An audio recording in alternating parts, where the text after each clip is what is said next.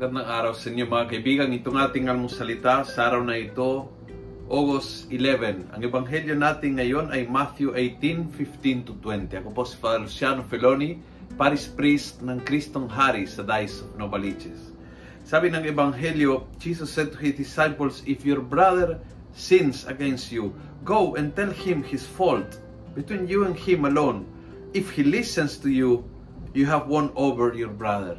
Napakaganda na ang layunin ay hindi uh, magsorry siya sa iyo o hindi patunayan mo na mali siya ni hindi uh, para para iwastong mo siya.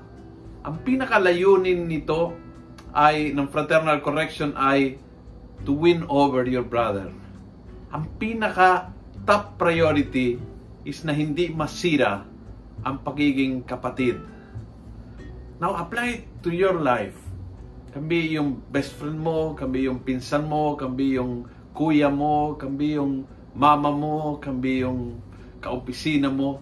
Kung sino ang naging kaaway mo, kung sino ang tao na gumawa ng kasalanan o sa tingin mo gumawa ng pakakamalilawan sa iyo at ikay nasaktan, at ikay tumiklop, at ikay lumayo.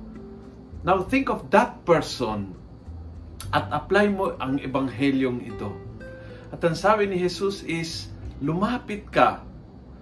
Share mo kung ano sa tingin mo ay mali na ginawa niya. Ngunit ang layunin ay hindi upang magsorry lang siya o para patunayan na kita mo, mali ka, tama pala ako. Hindi yon ang layunin.